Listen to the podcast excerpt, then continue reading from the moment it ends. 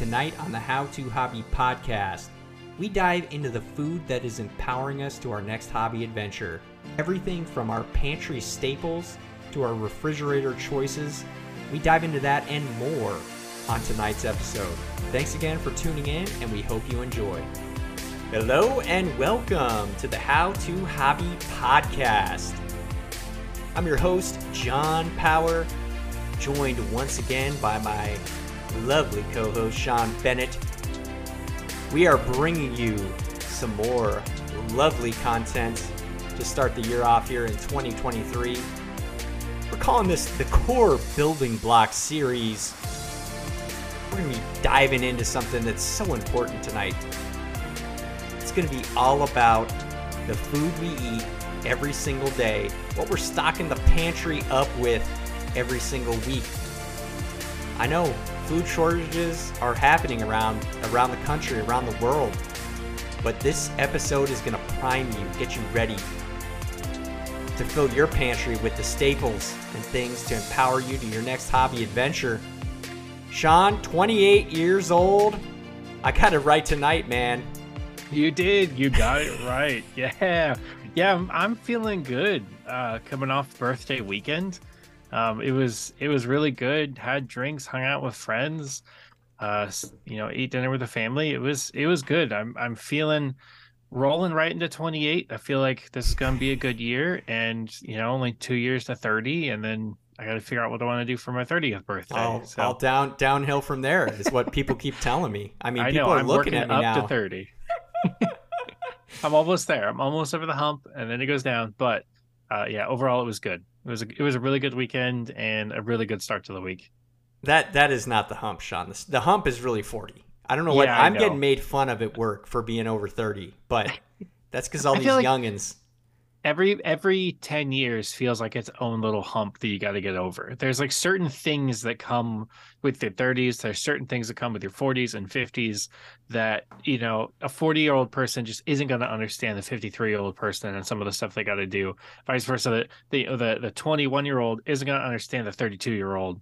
You know, completely different thing. I've been seeing so many videos on Instagram of uh you know, like I'm getting out of bed in my teens, jump right out of bed. Getting out of bed in my 20s, slowly getting out of bed. Getting out of bed in my 30s. Oh my God, my back's cracking. I can't stand up. I think I slept wrong last night. it's Yeah. so funny how things change as you get older with, with kind of this general group of everybody. Yeah, totally. I mean, but that's what we're here to do, Sean. We're here to go against the grain. We're not getting older. We're getting younger here on the How to Hobby platform. I mean, come on, with these foods that we're about to dive into tonight, it, you- our minds are ready to take on the week. We've got power. I, I can I can hit the hit the wattage on the bike.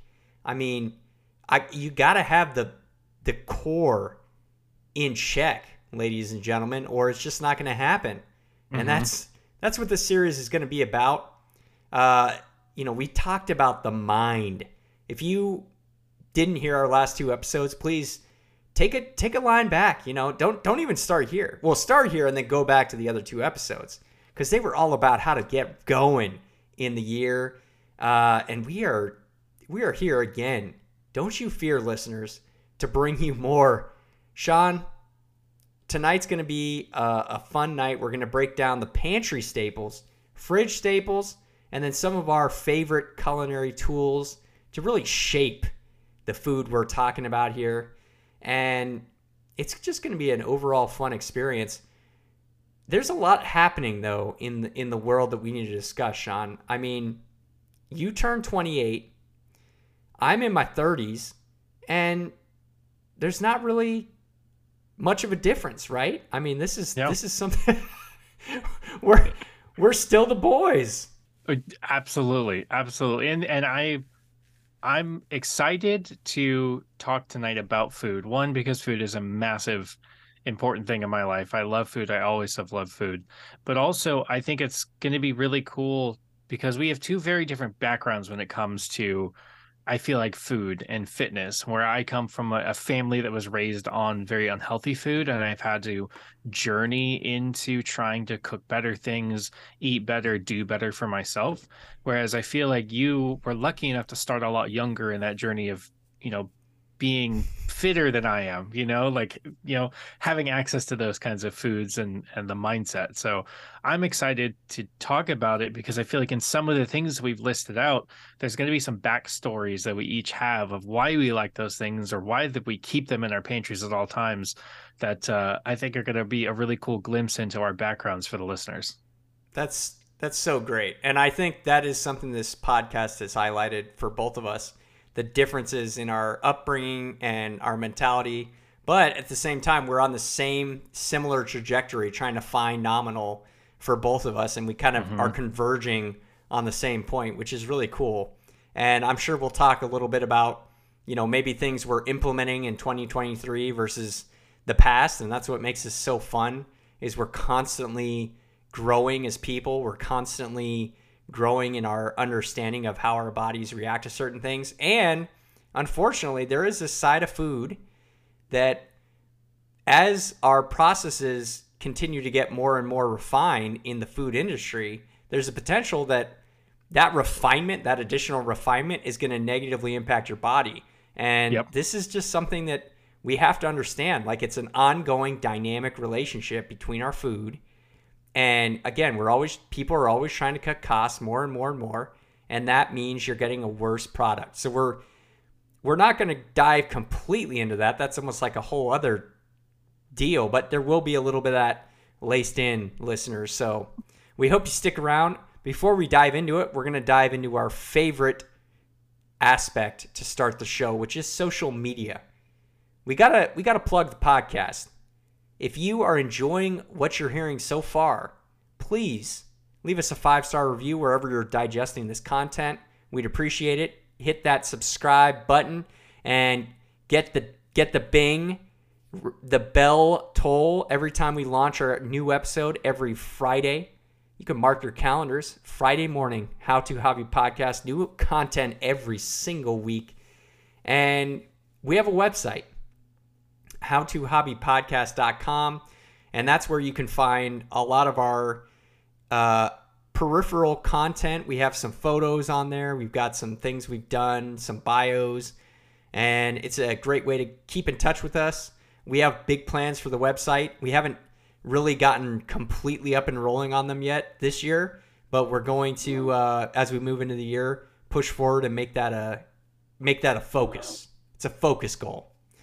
Uh, and then we have a Gmail account, which that's a direct connect right into our ear or our eyeballs. right into mind. my phone. Right into my phone. If you if you want me to sit here and see your name pop up on my phone, send me an email, please. That's right. And that is how to hobby podcast at gmail.com. Get right into Sean's phone and he'll let me know. I don't have, I mean, come on. I have, I'm John Power. uh, and then we do have a Twitter and an Instagram at How to Hobby Podcast. Those are in the work. I mean, that's like that's like the last.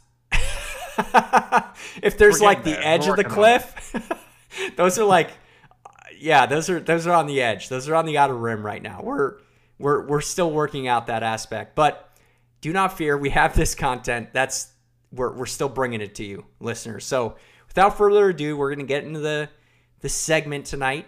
Thanks for listening to our spiel and not fast forwarding, but maybe you did. I mean, it's okay. But tonight, this is going to be all about our kitchen essentials. We're going to be breaking it down like what is in the Power Kitchen versus what is in the Bennett Kitchen. I, I cannot wait. I'm as excited as you are, listeners, to really dive in. So, we're going to start off tonight with our pantry staples. And this can be anything. I mean, this is things that the way we're looking at it for Sean and I are things that we use every single day to really, again, bring us joy. Because that's what this segment's about. Food in general should bring you joy. Food should not be an experience where it's, ah, I have to eat rats. That's the worst. So hopefully we can kind of inspire you a little bit. I'm sure your food's different than Sean and I, and that's okay. But the idea here is we just want to get around this idea of positivity regarding ingesting wonderful food. It's and hopefully digesting. I I I do hope so. I think there can be sometimes a negative stigma around the foods that we eat because there's a lot of shame sometimes in oh I shouldn't be eating this. I feel bad for eating this or oh, you know, this didn't really taste that good, but I'm hungry anyway, so I'm just going to go ahead and eat it. And I think looking at food as what really what food is intended to do, it is intended to fuel you. Like you know, there's that phrase if you live to eat versus you eat to live. And I like to live in the middle. That's my ideal. I like to eat the foods that are good for me, that give me the vitamins and nutrients that I need, but also I take my time and I learn how to cook stuff so it tastes good. You know, ah. I want to enjoy my food from the tools that Go. you use to the the way that you cook it, everything. It's so important. So I I love finishing a meal looking back and going, man, that was really really good i would do that again i think that is such a fulfilling feeling especially meals aren't usually easy i mean I'm, they're not going to say they're all hard but a lot of the meals that i make generally can't be whipped together in a few minutes. It, it takes a little bit of prep work time cutting and to being put all that work in and then end with a really delicious meal it's so satisfying. And for me therapeutic. What about for you? Oh i agree man. I am like i am guilty as charged for making 30 minute meals almost every time. Mm-hmm. My my wife is she she almost forbids me from she'll she'll literally make comments sometimes now. You're not going to make your your whole thing, are you? your your whole because, thing. That's awesome. because I I just can't help it when I, and this is the other thing too. To to tally onto that and really and tally ho along with that, Sean, because when I'm at work, I can't. I don't have my tools. I don't have. Mm-hmm. I am very efficient at work. I just want to like keep working, not really focus on prepping anything. Like I don't even want to throw anything in the microwave at work. I'm like a straight up just bring it in the fridge and then just eat it. Like what, mm-hmm. whatever. It, like I, I sh- again, it still brings me joy. You can find things, and I can dive into that a little bit, but um, for the most part, when I'm at home is when I really I got all the tools at my fingertips, and I'm going to take my time because I only get so many meals a week at home, and it should be a joyful experience and just playing around, having having fun, you know, really figuring out how to do it better. So I'm with you 100%. This is oh so good already. So we're gonna start off. I'm gonna start us off tonight. I have some pantry staples that I keep, and and it's sort of in the in the grain slash bean category. This is a little three for a three hit combo. And these are something that I always have on hand. If I don't have them, or if I'm running out, I always pretty much have it on the list to get. And uh, that's cashews, flax seeds, and quinoa. And I don't know, something about one, I think out of out of all three out of all three of them, I'm using cashews and flaxseed the most. And I typically put those in yogurt or just eat cashews by the handful because they're so, mm-hmm. they're so delicious. Um, one thing I have realized this year though, Sean, and I told you, uh, I had I was having a little bit of some stomach related issues, and I've had to go back and look through you know the foods I'm consistently eating and and what how that's making me feel because at some point over the last six months something got out of whack. I don't know if you mm-hmm. ever had that happen. Yep, um, I 100% like the there's like a seasonal change that I've experienced sometimes where you know some foods go out of season, some foods come into season, and there's something changes and you don't know what it is, but you start realizing like, okay, I'm eating something or drinking something that is just messing with my system. And if I don't phase things out or phase certain things in or try and figure out what's going on, you're just living life with it kind of Not- sucking of just some Yeah. something in the back of your mind that always is like, oh, I know I, I'm gonna eat this. I know I'm gonna feel bad in a couple of hours, or I'll need to use the restroom, or whatever it is. I mean, yeah. it sucks ha- feeling off and sick like that. Yeah, and it's it it was definitely it has been something that over the it has been coming to a the forefront and I don't quite, you know, I'm still kind of trying to understand and and dial the routine again because that's the other thing too. You maybe you try something out and, you know, we're always again, we said it at the beginning of the show, right, Sean? We're always trying to dial in what we're doing and now having kids there is a definite sense in which there's less time for me like it's mm-hmm. more about and it, when they were young especially like as infants my routine goes out the window you know i have to kind of pick my moments of when i'm with them when i'm being dad when i'm in dad mode. It's like it's all about them it's all about getting them dialed in and really Yep. giving them the forefront of my attention and therefore the less attention goes to me. So that's been something i've had to understand a little bit better. And yeah i think i think i'm dialing it in as far as i'm i'm re-evaluating kind of the staples. So this is actually perfect. Um, that we're having this uh this segment tonight but um yeah these these three not to get completely off topic are i i love cashews but that's actually one of the foods that i'm dialing back because it was something i was having every day. And i it's i think it's one of those are the things i'm looking at. The things i'm having every single Yep. day okay maybe i do that less you know like every other day or every three days because you right the things that we like they're you love them and you you want to eat a lot of them but there's probably a level which there's too much Yeah, yeah, I agree, especially with nuts. And that's one of those things you have to be careful. I've run into this where I I may or may not have had an experience where I ate too many pistachios and then let's just say it was a hard time using the restroom for a few days. and I regretted that. That was as a kid, and I still to this day am semi scarred because I won't eat Mm. more than two or three pistachios at a time because of an experience that I had when I was a kid. But you do have to be careful with with the nuts because it can Yeah. mess with your digestive system. I currently have something in my pantry that I don't normally get to have year round. Um, and it's wasabi covered wasabi covered peanuts. So I I have kind of a long story with these because Yeah. there used to be a farmers market at my middle school. It was only there for one year. The district thought it would be a good idea to have a farmers market come once a week. And it was honestly really cool as a kid because you could for like six bucks you could go and get wasabi covered peanuts, a lemonade, and a honey a honey stick. Um for like six six or seven bucks. And it was amazing because every thursday i looked forward to it and i loved getting those wasabi covered peanuts and they're basically peanuts covered in a wasabi shell. So it's kind of like a crunchy shell surrounding a, a peanut. Uh, gosh. and i i uh, i just have such a memory of of middle school 12 13 year old me running around eating these peanuts and I, I loved them and then the farmers market went away and i couldn't find them anymore. Nobody carried them. And i was going to to asian markets like 99 ranch h mart i was going to everywhere. Couldn't find them turns out that they're mainly a uh food market thing like a farmers market. So you kind of have to go search out sprouts? Can you find these at sprouts? Or is it I even haven't- that I haven't been able to find them anywhere other than farmers markets. And one store in, in Julian, I actually went out there last week with my brother, found I bought their entire supply of wasabi covered peanuts because I was like, these are hard to get.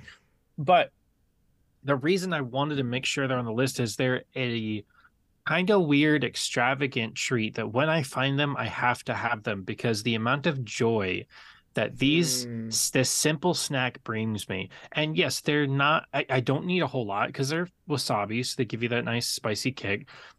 They're peanuts, so you can't eat too much anyway.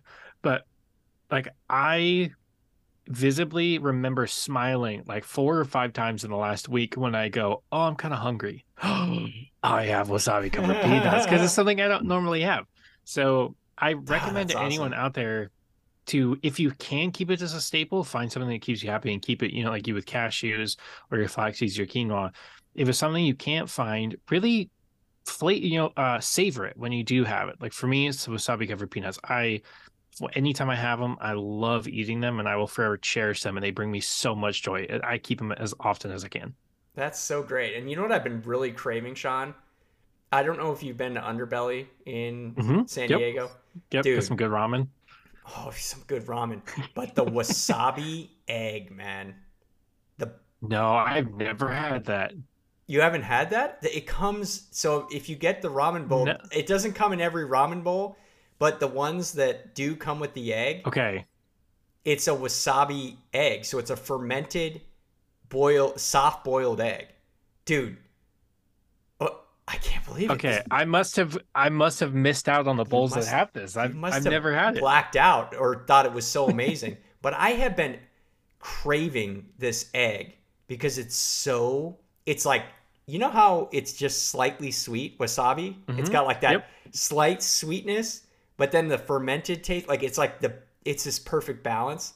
Well, mm. dude, I was so I was so wanting or my my grammar is getting terrible right now. I was so looking forward to having a real wasabi egg that when I went to New York, I went to a ramen place with my buddy. Well, it wasn't even close. The egg wasn't even close. It and it was cut, and that's where I uh, the the uh-huh. one from Underbelly is a straight up whole egg. You have to okay. bite into it. It's just unbelievable. We need to get ramen from this place when I come back we next. Hundred percent. We are. I'm calling you up. We're going to Ramen Underbelly. You got it. It's this year because I want to see your the look on your. Don't have it. Don't have it until I get okay. to see the look on your face. You got it. when it. you have this wasabi covered or this was, wasabi fermented egg. Oh, let's go wasabi. I'm in it.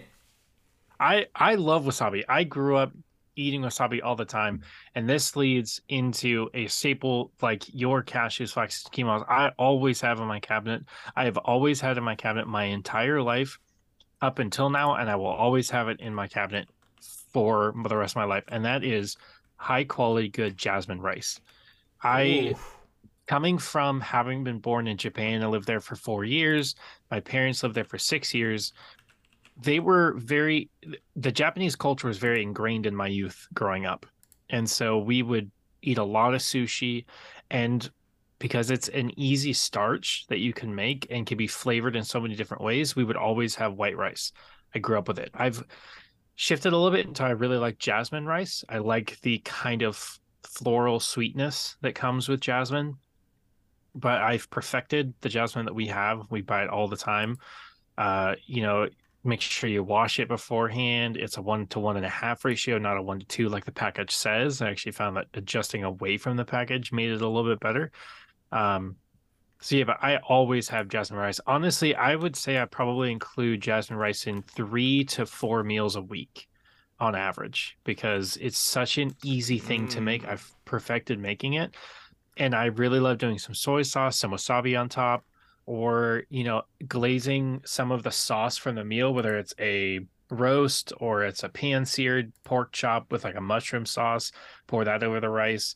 I always keep rice in my pantry. It's it's so funny sometimes like when i bring friends or family over that aren't with us all the time and we we make two or three meals in a row and every single one has rice and they're like what why are we eating so Sean, much rice? This I'm is ti- weird. I'm tired of rice. Stop. Give me some of the goods. Just pour me a I, glass of wine. I come uh, on. I love rice. We always have soy sauce in the house. We always have rice in the house. I love jasmine rice, and I'll always keep it in my pantry. That's great. So this is another one. Speaking of joy, for my, for myself, is actually the standard popping corn. So not, not I say popping corn because it's not the bag of popcorn. You have to get the actual bag of like Amish corn and make it on the stovetop. And I've been doing this over the last since last year. I started uh, with the kids. Actually, you know what? It's been a year and a half now or more. Jeez, I'm I'm losing track, but I perfected it. That's the thing. Is now I know okay. the exact ratio. So I do about a quarter cup at a time. It kind of works perfect for our. You can either do it's usually like quarter cup income increments, so quarter half, but I do quarter. And the thing, dude, I read it in it's in um, Marcus Aubrey Marcus's book. He talks about making popcorn from scratch.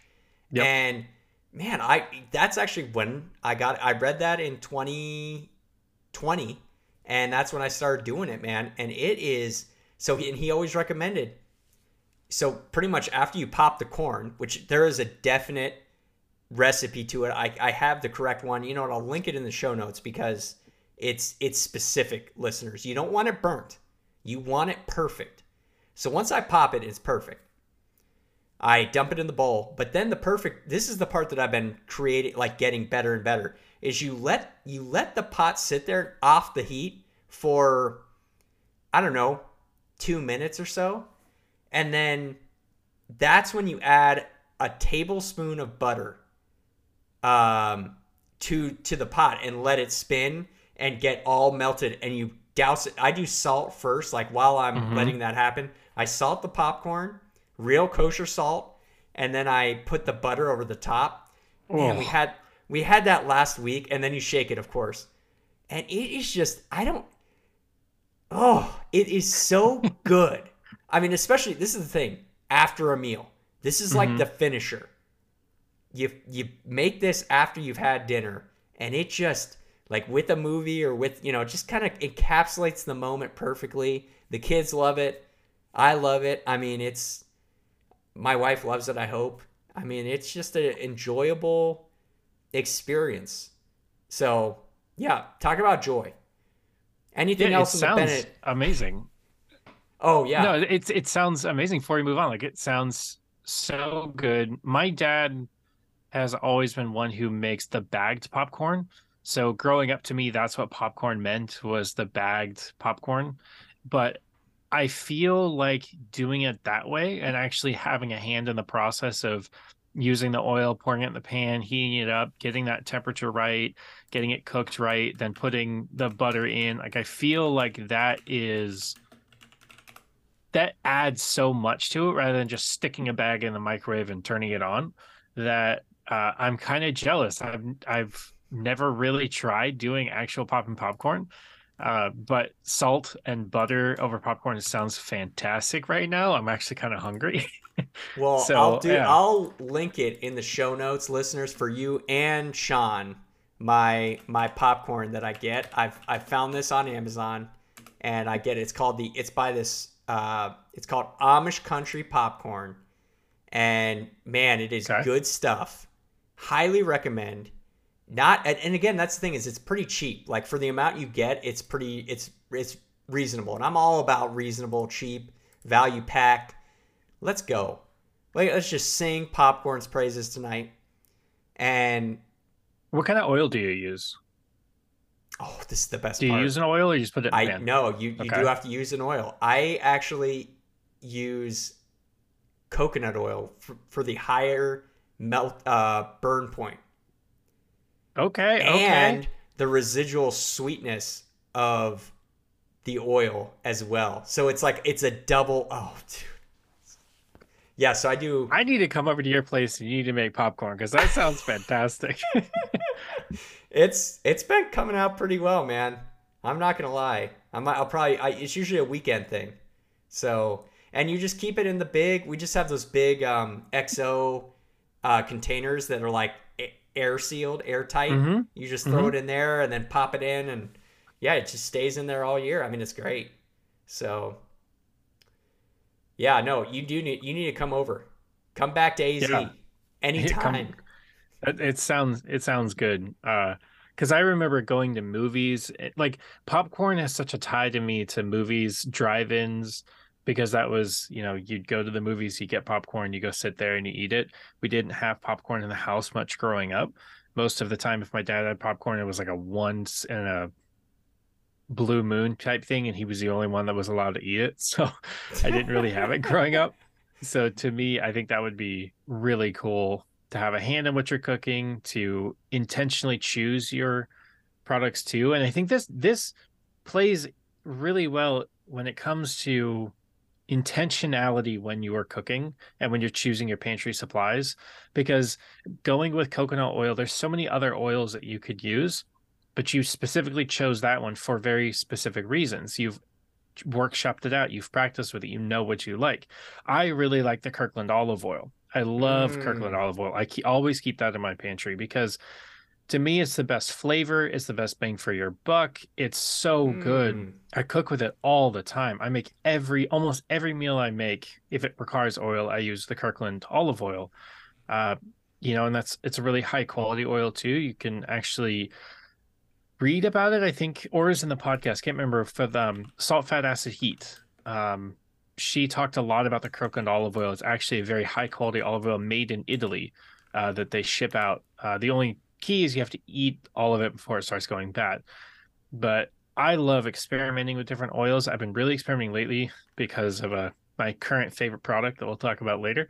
Uh, different with different oils from vegetable to canola to peanuts, uh, olive oil, uh, rapeseed oil. Like I've been experimenting, and dude, Kirkland olive oil, it just hits like no other oil that I have. It's wow. such an arom- aromatic smelling oil when you heat it up. Interesting. That is well, and I'm so glad you brought up olive oil because I think this is one of the products that people misinterpret. They misunderstand what olive oil is. I think it's one of those things mm-hmm. where, you know, our parents they were it was kind of under the they were under the impression where it's like, "Oh, I have this really nice bottle of olive oil. Oh, I use it once every year." And it just sits in the pantry and and that was the first thing that when I started getting into cooking, realizing, "Oh no you're going through like a liter of olive oil every two weeks. I mean, this is this is some. I serious... go through so so much olive oil. It's crazy, but it's so good for you. It is. Uh, it's fantastic if you don't burn it. Obviously,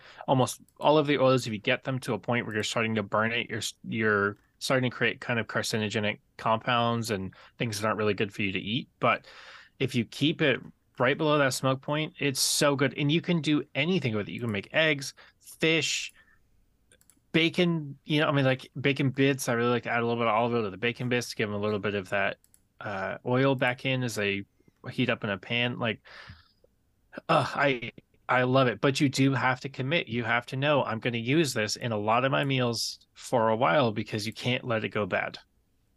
But yeah, Kirkland olive oil. It's so I, good. I love it. And and listeners, if you have a bottle of olive oil on your in your pantry that you haven't been using, crack that bad boy open and start using it because this is something that was meant to be used and it does really add something to your food. And health-wise, like there's there are definite benefits. It's a very good fat. It's a very healthy fat, and um, so yeah, if up, you know, this is one where I would definitely pinpoint as like, if you're not using this one, take a look at it, start using it, start toying with it and it's it's to unlock some new levels of cooking in your life.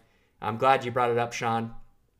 Uh, there's actually so as far as snacks, we don't have a ton of snacks in the Power household, but one of the things that I really that we we actually as a family we call them crack chips because they they go. I mean, I, I, it's like by Tuesday they're gone. Um, and they are the yellow corn, organic yellow corn tortilla chips from from Trader Joe's. Ugh.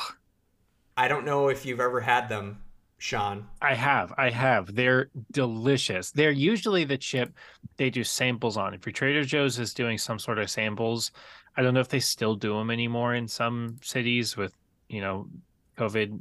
Yeah, they, they I, just started I, back up. Okay, yeah, they started here too, so I didn't want to I didn't want to assume that other people were, but yeah, a lot of the times when they do the salsa or they do the dips or things like that, that was the first time I ever had the organic yellow corn tortilla chips was they were doing a pre-mixed like bruschetta and something mixed together with like feta cheese and they had them on those tortilla chips and I ate it I immediately went and grabbed a bag and bought it because they're so good.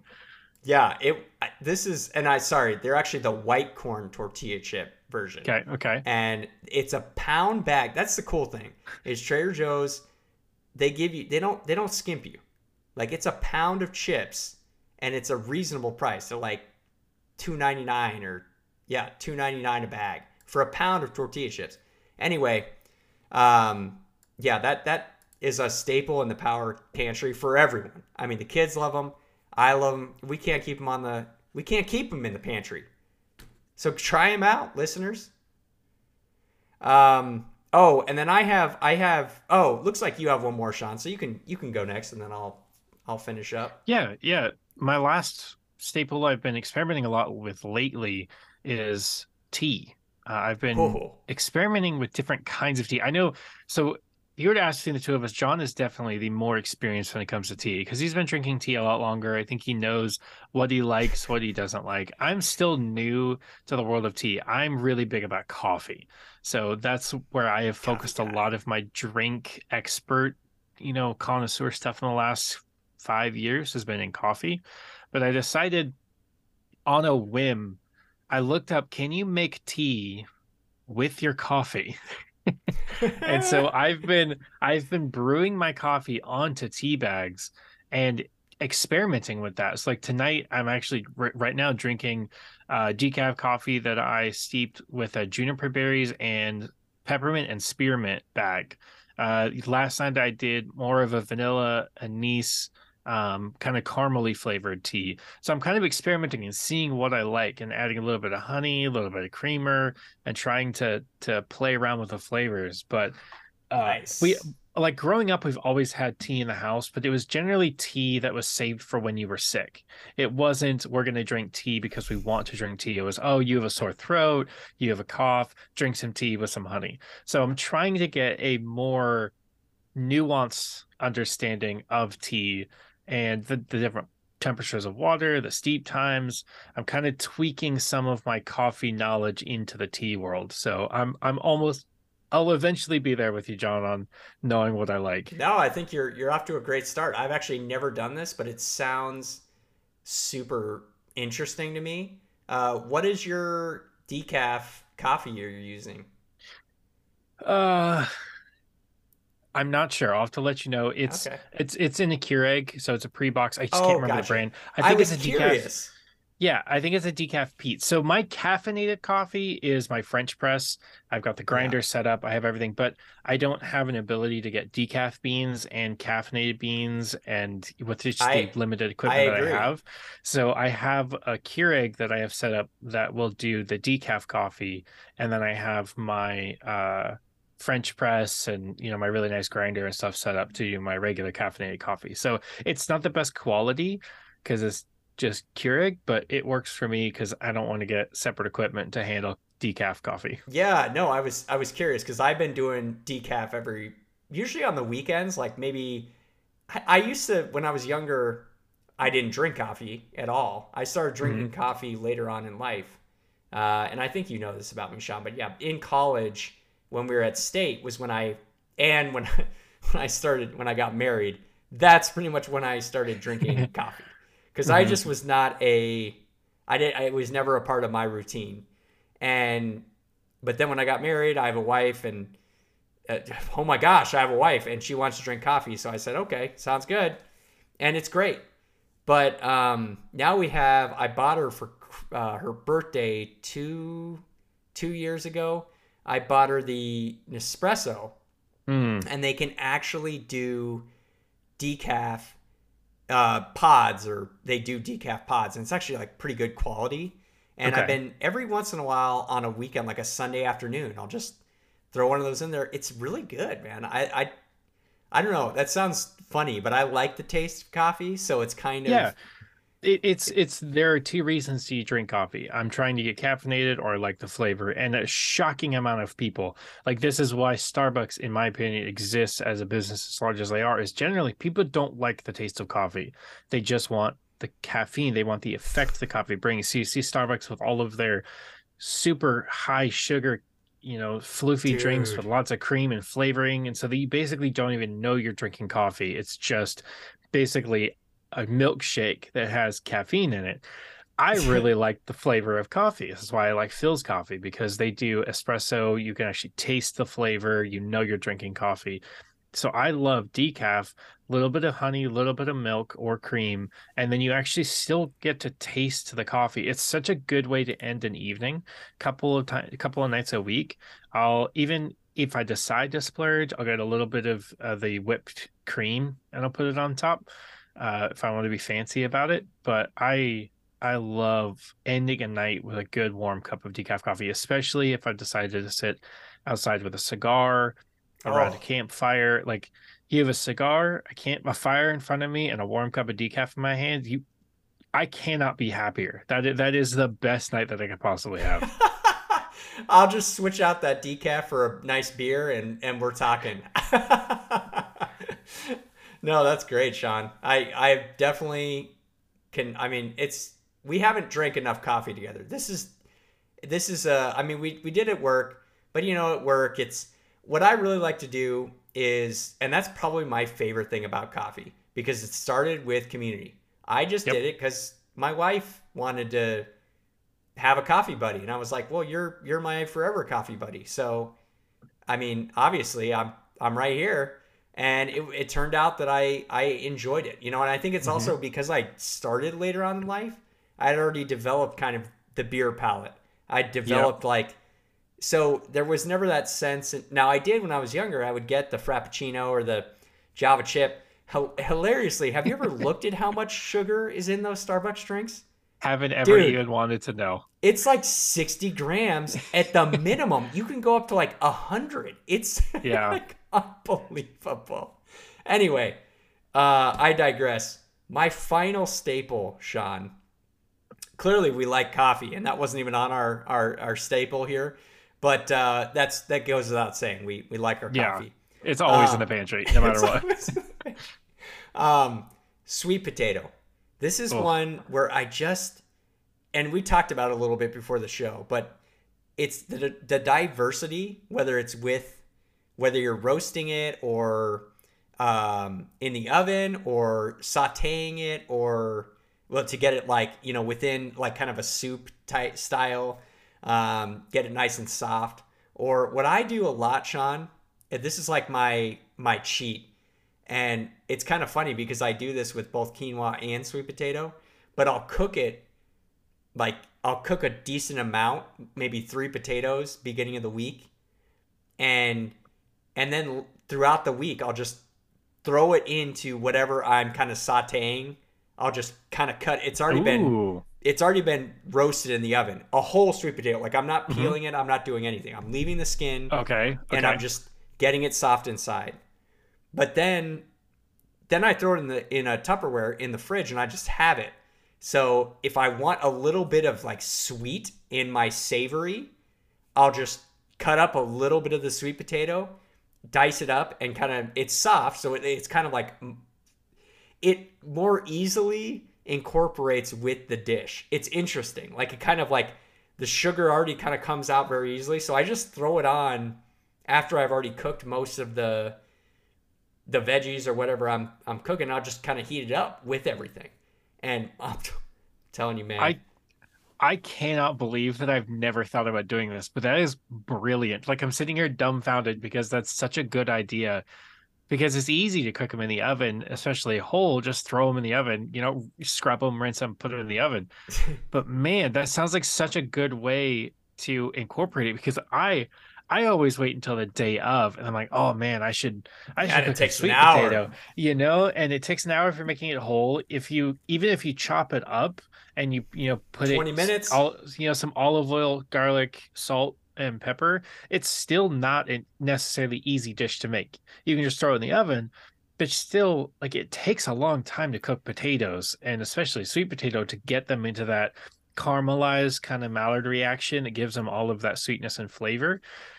But man, that's so smart to pre-cook them at the start of the week and then incorporate them into your meals throughout the week. That's brilliant. I, I'm, I'm stealing. I am stealing that. Steal that stealing one. that. Some people prep chicken. I prep sweet potato. oh man, no, it's. I'm telling you, and honestly, man, it just sounds so just glutton. Just, but I will straight up come home from work, get off the bike, and be, if before I even like throw them on anything. They'll be cold, and I'll just slice a couple ribs right off and throw them right in my mouth. Oh, cold. Sweet. What oh. what a brilliantly healthy what a brilliantly healthy way to get that good carbohydrates and the good sugars and things. I mean, we're supposed to be eating those kinds of foods. We're supposed to be eating carbs. We're supposed to be eating sugar. Yeah. Just, just the problem we run into now is it's so much at once. But what a brilliant way! To, I've I've worked. Ex, I've done some exercise. I've worked out. I rode my bike. Pop a couple of bites of sweet potato. You're getting the carbs, the sugars, the protein. I don't know if it's protein, but the everything in there. I mean, it sounds. It's close. Yeah, it's it sounds brilliant. And you are getting a little bit. There's benefits to the skin as well, and the skin Mhm. actually tastes really good post like uh, oven roasting. I mean, it's uh don't don't Do you do you rub them in olive oil or anything, or just no, put them dude, straight I in the oven? Straight up, just I just have a pan. Oh. I lay down some parchment paper and don't even think about it. Hour Okay. in the oven. Poke them with the fork. I do I do poke them prior, Okay. but yeah, I, I I leave it so that they can. The other thing is like it's a really good cheat uh, hack if say you're say again because this is some of the things we have to do as as parents but like you just have a rough day and it's like Mhm. oh man what are we gonna do? Well if you have these already pre-cooked you can literally just like throw them in the microwave heat them up and then cut them in half. And then you have like a sweet potato and then get a protein on the on the like half a half a sweet potato some grains or or some veggies and then like a protein is actually a really good meal. So anyway it's it's just like it's like a safety button you know Yeah, which- that's that's re- you always have a backup no matter what. It's also good even if you're not parents. Sweet potatoes are fantastic for dogs, by the way. I don't know about cats. oh but I know for dogs they are fantastic. It's actually a really common uh, natural treat that you can do and you can do uncooked or cooked. Um you know, we've done it sometimes where maybe our dog isn't feeling very well, and so we'll incorporate some sweet potato to give her some of that fiber. That's the other thing that comes from potatoes, that fiber. Yes. Uh, it can be really good for your dogs. So uh, interesting if it yeah it's one of the things that it's good for you and it's good for your your dog too so uh, i it's i always the dog have it's good for me you, i always have sweet potato in the house i just usually peel them cut them up dice them throw them in the oven so now i need to do a whole one and prep it ahead of time that's really smart Yeah, and let me know what you think. I, I'm interested. I'm glad you. I I appreciate all the positive affirmation on it. I, I, I it's just something that my kids started enjoying, and then I started thinking about it more. Like, whoa, what? Why can't I just enjoy this too? so anyway, well, let's move on to our favorite spices. I think this is gonna be kind of fun. So uh, we have some favorite spices, listeners. This is sort of like a 2023 look back. What is something we we use consistently that's not just the normal like salt and pepper? We are under the pretense of use salt and pepper everything. So um, yeah, definitely use salt and pepper. But this is outside of just the the regular run of the mill. You're going to season your food. You should be seasoning your food. Please season your Please, food, listeners. please for the love of god season your food and i will admit i've learned this so hard if you're pulling your recipes from instagram put more seasoning than they call for i oh. guarantee it needs more seasoning it has been some of the blandest white people food i've ever eaten off of instagram it's been Because it looks hysterical good. I know because it looks really appealing, but trust me, tw- double, triple the amount of seasoning that the Instagram recipe will tell you, and your food will be better. I'm telling you, it's always never enough flavor. I'm not gonna let an influencer influence my cooking habits. They can show me a little bit of inspiration, but they're not gonna. They're not gonna tell me how to season my food. Get out of here. my mom my mom cooks a lot of her food off inspirations from instagram so it's been hilarious when i eat with my parents and they are uh it's a very flavorless meal sometimes so you Oh, get goody. good at, at judging things up after the fact but yeah it's Well, uh, been hysterical We'll speed this part up. So. yeah yeah Um. So yeah, favorite spices. Sean, you want to go first? Yep. Uh, mine, without question, garlic powder. Uh, it is, I think, the most accessible spice for a lot of people. They sell it in gigantic jugs at Costco. I mean, more. It's it's a ridiculous amount of garlic powder for how much you pay for it. Um, it, it's I I find that there are very very few meals that garlic powder doesn't enhance. There's very few where it takes away. I, I mean, I feel if it were like a peach cobbler, I don't think garlic powder work very well with it. But almost every savory a savory dish that I cook, I incorporate garlic powder. Sometimes I'll do crushed garlic or fresh garlic, but garlic powder is just sometimes easier to grab and sprinkle on. Yeah, but I mean, it's so versatile. You can make garlic bread, homemade garlic bread, you out of a sourdough loaf. You can make uh, almost every. It's fantastic on sweet potatoes. I love salt, pepper, a little bit of garlic powder. Uh, yeah, I use it probably three to four times a week. Um, garlic's also really good for you in yeah. semi moderation, but uh, yeah, so garlic powder is mine. Yeah, garlic. This is gonna be the garlic segment, listeners. I mean, spice wise, there's nothing like garlic. I am an all out you always have raw garlic in your pantry selection, period. Um, but there has been a new addition to the garlic, the garlic, uh, what, I don't even know what, what the word your is. Rep- your repertoire? Yeah, your, uh... yeah, my repertoire. That's it, Sean. uh, and it is a new product from Trader Joe's. It surfaced last year and it is their black garlic, fermented black garlic. You can get it. It's a dollar ninety nine. Actually, I think it's gone up. I think it's two ninety nine now. Still a screaming deal, but this thing is oh man, listeners, if you haven't tried it, go out and get yourself some. It's there. It's not missing, and it is good. This is something I, you can. I hadn't heard of it at all. So if anyone out there hasn't heard of it, don't feel bad. I hadn't heard of it, and I'm a foodie. So I actually looked up. It's it's not a new thing, but it's new to the U.S. It's only been in the US for about 10, 10-ish years. It was on a, a top chef cooking show back in like 2014. Uh, it was like one of the first times it really ever made it on TV. But uh, yeah, I had never even heard of it. So now now I have to go to Trader Joe's to go pick some up. You can also get on Amazon. It's essentially a way of drying and fermenting the garlic to give it more of that Maillard reaction flavor to make it, you know, just more exotic. Exactly. And that's pretty much the point. Is like you don't have to this is something you can throw on at the end of your cooking process. Goes great with veggies and it's just going to really really enhance that savory flavor profile and give it that little bit of umami. That's the buzzword that everybody uses when they're talking about food. But black garlic, that has been my product. I keep it. It's in the pantry all the time. I, I used it tonight, uh, and it just hits. Um, throw it over an egg, over the top. Do salt and pepper. You know, a little bit of pepper, a little bit of black garlic. Man, it is the finisher. I'm telling you. And don't forget your cilantro. All right, let's let's let's jump right into our second portion of this episode. My goodness, Sean, we can just talk and talk and talk about food. I love it. But we're going to keep on going tonight with our fridge staples. So, this is something that goes in the refrigerator when we say fridge. That was all just pantry. Can you believe it, listeners? I don't know. I don't know if I can. That was just pantry. But the fridge is also an important piece of technology that came out in the last 50 years, and it is beautiful. so we're going to use it tonight. One of the first things I pack every single week is yogurt.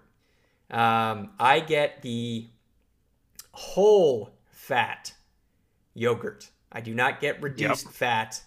2%. The whole fat yogurt is way better. A whole, what is yogurt without fat? I mean, it's like I, guys. Agreed. It goes to our, our uh, society's misunderstanding of fat, and that it's actually not bad for us like we think it is. Where sugar is really the bad thing. That's you know really wrecking a lot of people's diets and stuff. But fat, whole fat yogurt is like Chobani. Chobani is my favorite brand. Costco, I, I shop at Costco a lot. They carry a big thing of the the whole fat Chobani Greek yogurt. Oh, did they actually?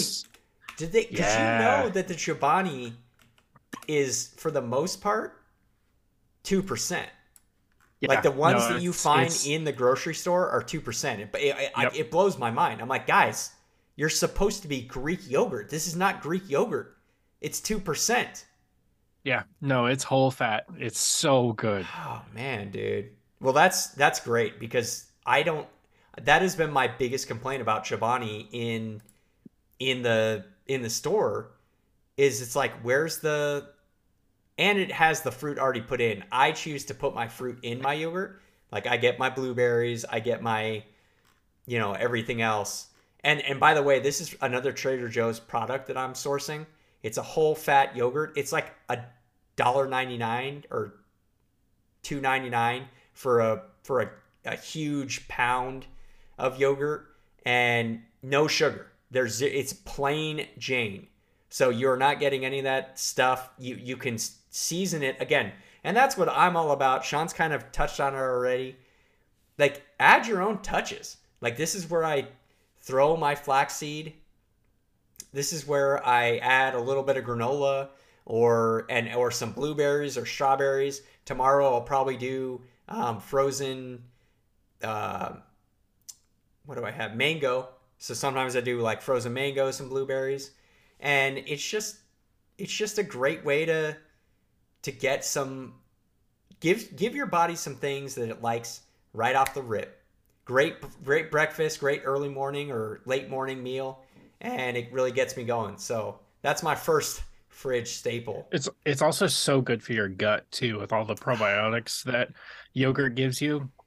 It's such a good thing to do and even coming from someone who is lactose intolerant, yogurt is one of the few lactose products that actually helps me. It doesn't hurt my stomach.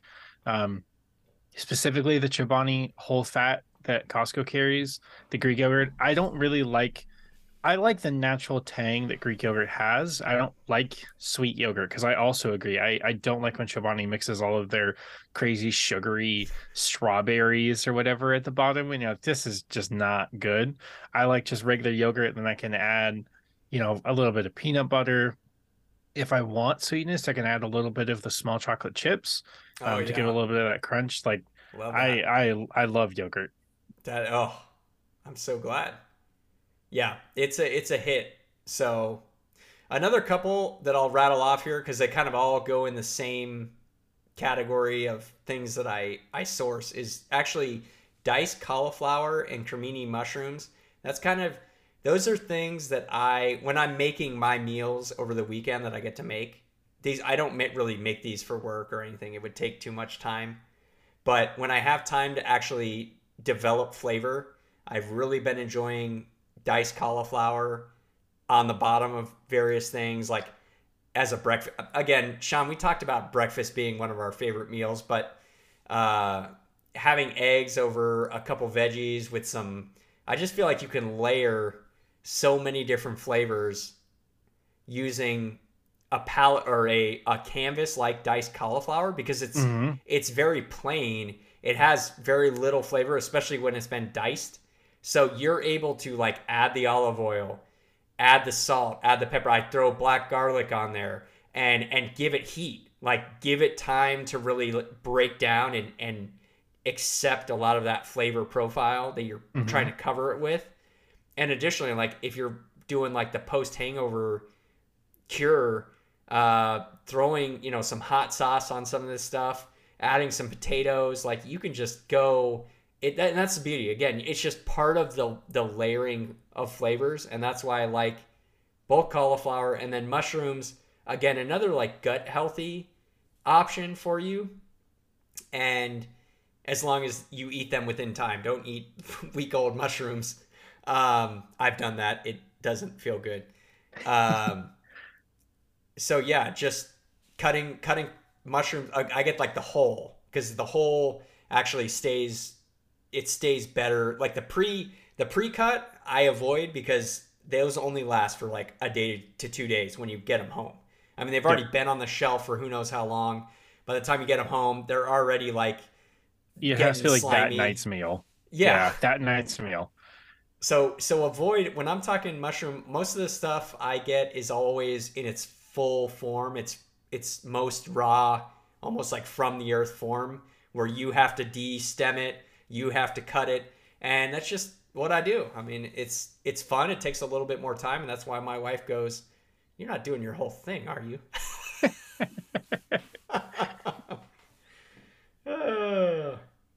so yeah, those are those are some three things I'm stocking every every time I go to the store. Sean, rattle off some of your some of your goods my, here.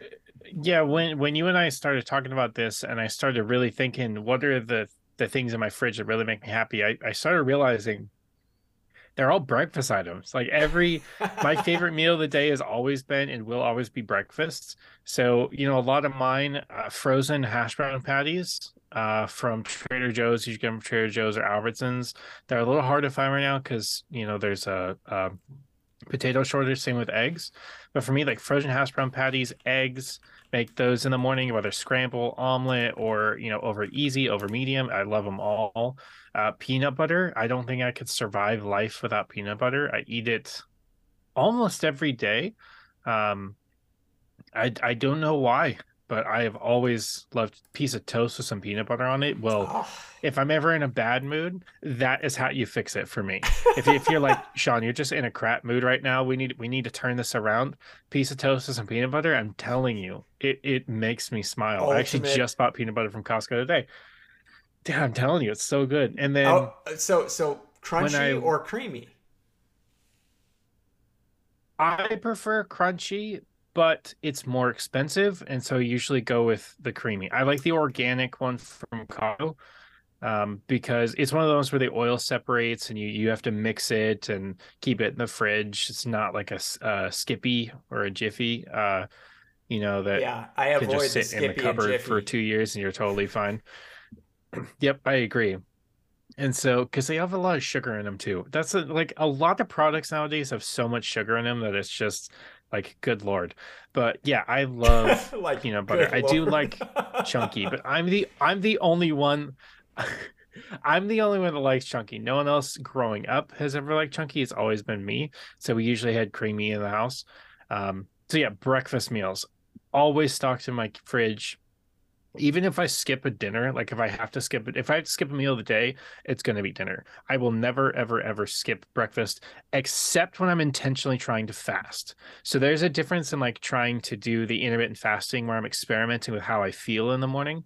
That's a little bit different. And sometimes I'll skip breakfast. But for the most part, if I'm skipping a meal, it's not breakfast. I love breakfast, especially on the weekend, getting up and making a nice, hearty, quote American breakfast, you know, with maybe some pancakes, some eggs, bacon, sausage, uh, hash brown, something like that. I love love those. Uh, that yeah. If it's breakfast food, I probably keep it in my fridge. Dude, I love it, and that, I I know. I think that's kind of the the meal that I really hone in on as being the most like the one I look forward to on the weekends, and that's why my mm-hmm. stuff as well. It's like kind of like yogurt, fruit, get that uh, get ready to throw some eggs together and and get it all going in the in the cast iron skillet, which we'll maybe talk about later. Um, some of my other ones that I have found because I've had to. It's not just all about breakfast for me. I, I wanted to figure out how to do lunch better and how to make myself feel better throughout the day. When I'm at work, Sean, one of my big focuses is how do I keep myself feeling fueled, but also mm-hmm. feeling good all day long. And it's been something I've been looking into and really trying to, ever since I started my career. I, I always said I don't want to just find myself sitting in my chair post El Grande challenge and not being able to even function and or let alone work, which can very easily happen in today's culture. Like we have a cafeteria on site, so at my work, which is great when if you're in a jam, it's wonderful. But like you have to be so careful. I can't do a full carbo load for lunch at work, or I will not mm-hmm. make it through the rest of the day. So one of the things that I've uh, that I do is I we and we talked about this earlier too is I am a sandwich maker. So I make sandwiches, and you probably have seen me bring my sandwich to work. But one of the things that I have added to my sandwich that always stays on is avocado. I have substituted avocado for cheese. I've never really been much of a I like cheese on pizza. I like cheese on obviously like the savory foods that you kind of make and you get melted cheese, but it's just a, like a mainstay. Mm-hmm. I I've never really been like when I was little I had a lot of cheese, but I, I think maybe that's where I got out of it because I ate so much cheese as a kid, and that was one of my like all I ate foods. So then when I finally came out of being an adolescent and being like, oh, I can actually eat other foods rather than just cheese and crackers, I'm going to try other things. So avocado is one.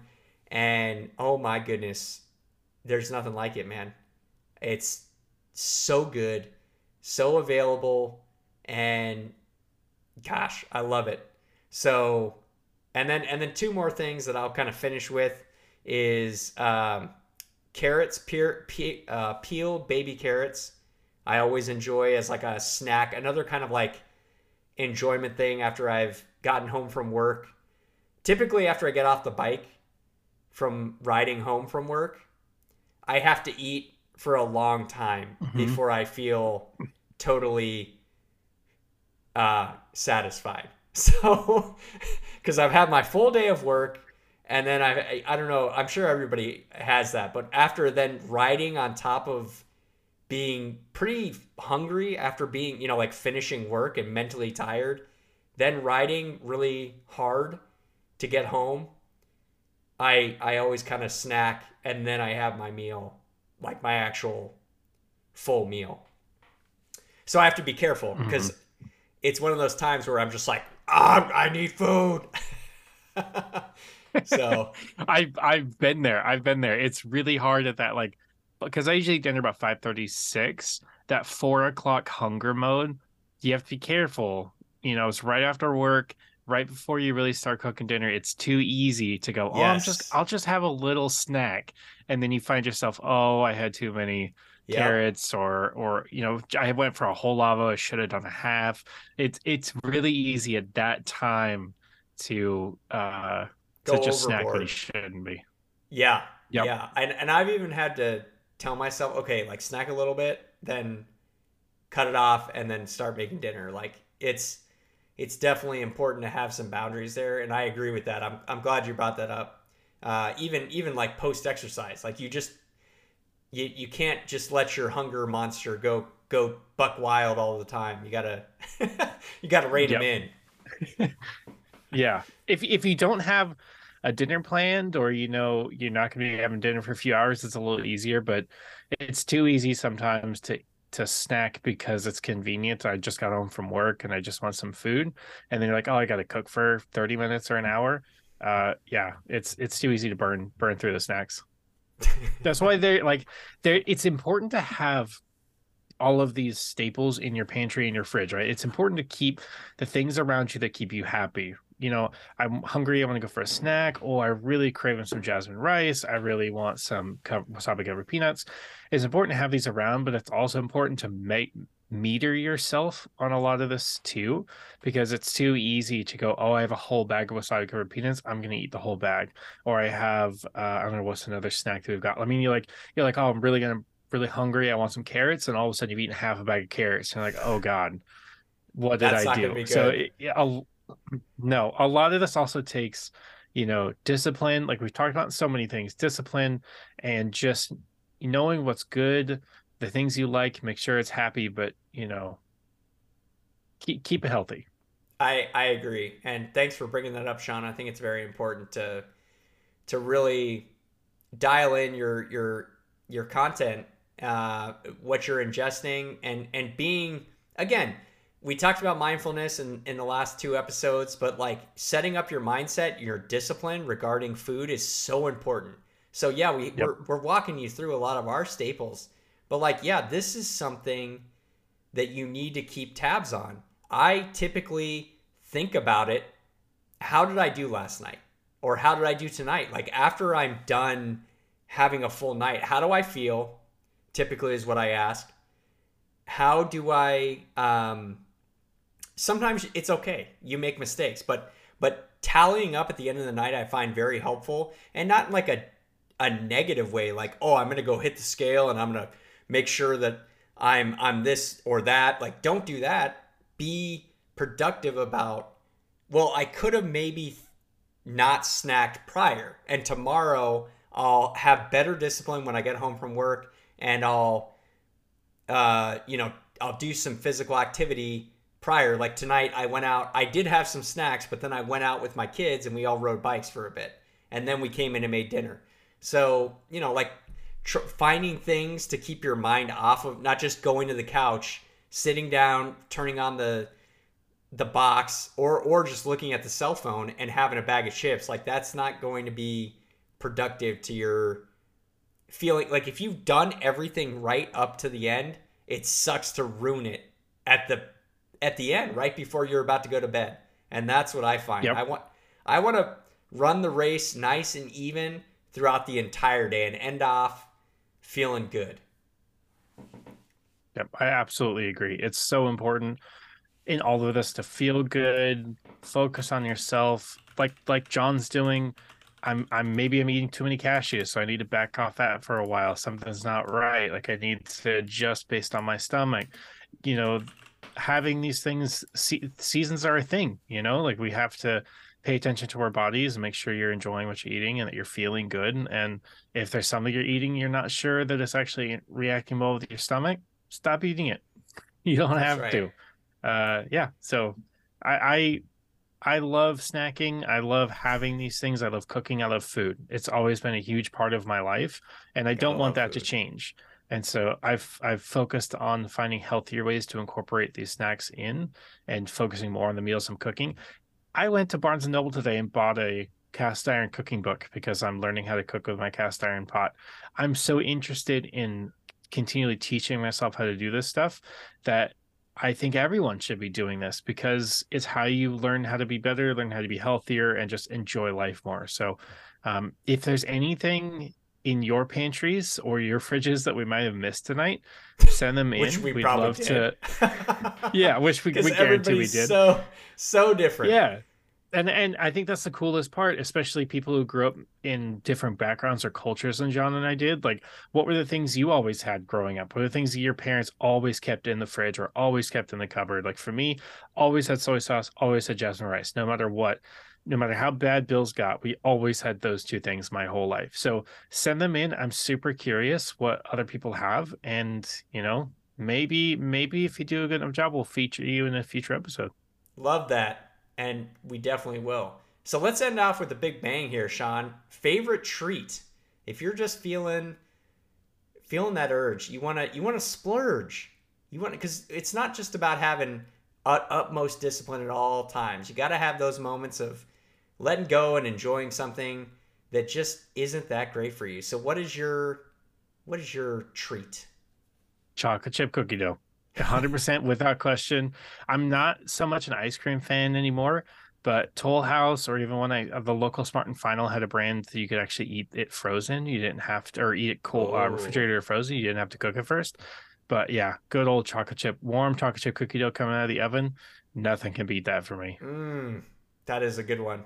I am like uh, a man of simple pleasures. I just like a little bit of dark chocolate, and that's kind of but but like the solid. My again, I'm kind of a Trader Joe's truther. I don't know if you've been able to tell listeners, but Trader Joe's has this bar of dark chocolate. It's called Dark Chocolate Lovers, and it's like a seventy percent uh, cocoa content and man it's just just hits the spot very low sugar very but uh, kind of hits my palate today isn't i'll be honest with you sean i've i've really done i've realized that i'm not as into just the up up and i think this is this is where my upbringing comes into it. I'm not as pre-programmed to enjoy the sweets. Like i don't mm-hmm. necessarily crave sweets. I actually crave more like the at this point darker, more robust flavors like coffee, Mhm. beer, uh, dark chocolate. So, and just you know, a little bit, little bit here and there. I, right now, I'm kind of doing a, as I mentioned, Sean, at the beginning. I'm, I'm kind of relooking at everything, and I'm cutting back. I used to have dark chocolate like a little bit every night, like maybe you know, so a couple pieces. But I think coming out of the holiday, I've just I'm doing a little bit of a reset across the board because, yeah, some I just just it's just time. Need to need to mix some things up, try some new things. Hopefully, coming into this year, I'll have many more products to add to the list. So, yeah, thanks for taking the time to chat tonight. Uh, Sean is a big fan of the cast iron skillet, ladies and gentlemen. So get yourself one of those. I am as well. And we'll probably talk more about our later on this year. I'm sure we'll dive into more of our cooking apparatuses and what we're using to cultivate the food. But tonight it was all about the staples. So we hope you enjoyed listening. We thank you for everything you do, for supporting us.